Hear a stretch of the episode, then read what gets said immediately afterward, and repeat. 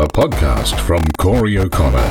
Hi and welcome. This is Corey. Well, the Australian federal government says that it will introduce new powers to combat misinformation and disinformation, according to a story that appeared on the Daily Aus's Instagram feed. The Australian federal government's announced that its media regulators' new powers will crack down on online misinformation and disinformation. The powers will include an enforceable standard for social media companies and search engines to combat issues on their very platforms. According to Federal Communications Minister Michelle Rowland, she called misinformation and disinformation a threat threat to our democracy, society, and economy. The main difference between miss and dis information, according to the story from the Daily Aus, is its intent. Misinformation can include unintentional spreading of harmful false information, whereas disinformation usually refers to deliberate campaigns to do so, such as bots or spam, which we are all very much familiar with these days. The Australian Communications and Media Authority, or ACMA, argues the distinction is not essential and that governments and platforms should combat all kinds of false mis misleading or deceptive online information with the potential to cause harm. And just look at the last couple of years as an example about how much harm it can actually do. So, how prevalent is it? Research conducted by ACMA in 2021 found most Australians had seen misinformation online and about 40% showed signs of being influenced by it. People were most likely to see misinformation on popular platforms like Twitter and Facebook and Instagram, but ACMA noted a rise rise in misinformation spreading through private messages on pretty much any platform, whether it's a social media platform or one specifically for messaging. ACMA found misinformation typically starts with high emotive and engaging posts within small online conspiracy groups, but then spreads by influencers, public figures, and of course media coverage. Some types of information is already restricted by law. For example, there are legal penalties for false advertising of financial or or health products. However, misinformation outside these categories is currently monitored by the platforms themselves, unfortunately, voluntarily. At the government's request, a group of platforms, including Meta, Google, TikTok, Apple, and Twitter, established an Australian Code of Conduct back in 2021. However, this is optional to sign and non binding, even for those who do, in fact, sign it. However, ACMA still sees this as uh, extremely positive that uh, those who have signed the code did so. Several platforms have introduced flags for misinformation. You've probably seen that on Instagram. Platforms who have signed up to the code now post annual updates on the number of posts and accounts they have banned and steps they've taken to promote reputable information. However, ACMA has criticised the lack of penalties for platforms who fail to comply and notes transparency is still inadequate in many cases. Well, of course, being voluntary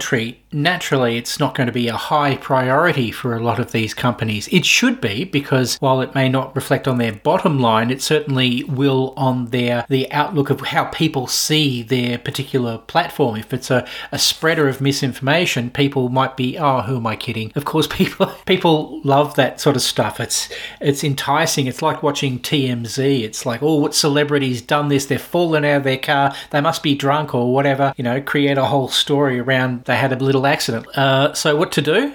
ACMA has recommended it be given the power to request information from social media companies and the power to develop legally enforceable standards, including for platforms who have not signed the voluntary code of conduct, such as Snapchat, WeChat, Reddit, and also Tumblr. The government has now accepted these recommendations and plans to pass laws later this year to put them into effect. Now, it's important to note that the government, ACMA, and social media platforms have also emphasised that the changes should be focused on information with the potential to cause harm, and the platforms and government bodies should not police the truthfulness of information beyond this. The Industry Code of Conduct notes the terms misinformation and disinformation are politically charged and should not be used on value laden political issues on which reasonable people may disagree. And that's where I sort of have a problem because we do see a lot of misinformation, particularly around election times, where it's legal for uh, people maybe not to blatantly lie. And when I say people, I mean political parties, not to blatantly lie, but lies be out. You know, we didn't actually mean that. This is what we meant. Oh, we're so sorry. We didn't mean to. We should have rephrased that in the commercial. It's like, yeah, sure. You knew exactly what you're doing. They spend a lot of money and research time on getting their message through, even when it only has a sliver of truth to it. So I'm uh, personally, I think political messaging should be included. But to the comments of people on the Daily Aus feed on Instagram. And now, a word from you underscore Guzmal said a lot of misinformation in inverted commas during the pandemic became in inverted commas information after a year. Pandemic aside, research continues to change in varying subjects. Does that mean the first evidence of a new finding is misinformation because it won't be popularized until other researchers catch up? Um, uh, I sort of see what he's saying, but at the same time, I think you're just trying to create uh, an extra problem there because you would hope that, uh, okay, research, like let's say it's medical research, that it's not sensationalized. And I think for a lot of us, we can tell what has been sensationalized. And to be honest, actually, no, I underscore Guzmal, I don't agree with you at all because uh, research studies are published in official journals, not on social media. If you see it on social media, maybe you should take it with a grain of salt or go to the source and find out if that information is true or not. Jacob K. Olson said, Who will censor the government lies, though? Very good point. Mark Ross Music said, uh, and I think this oversimplifies things, misinformation. It's similar to what underscore Guzmal had to say. Misinformation is just information 6 to 12 months early. Merles underscore 12 said, Does this mean Sky News is being cancelled finally? Unfortunately, Merles, not. I wish, just like you, that Sky News would be cancelled. Well, let, us not put it that way because that is the, a favourite term of conservatives, the cancel culture. Uh, how about they spread misinformation? They say they're a news organisation. To be a news organisation, you should present news. And to be honest, I'm not sure there are a lot of media organisations in Australia that could really, really call themselves honourable news services. Sarcasm reigns in this post from Wu Tang Flan Forever. So, the government, which is full of only the most smart and capable people, is going to be in charge of defining the truth. I am so relieved and cannot possibly see a world where this blows up in our face. Can't wait till the next time that they are trying to lie to us every war since Korea. Yes, well, I'm not. Uh, I'm not denying that uh, that governments lie. You've got to find the least worst. Unfortunately, that's the way it's got to be because this is the system we have.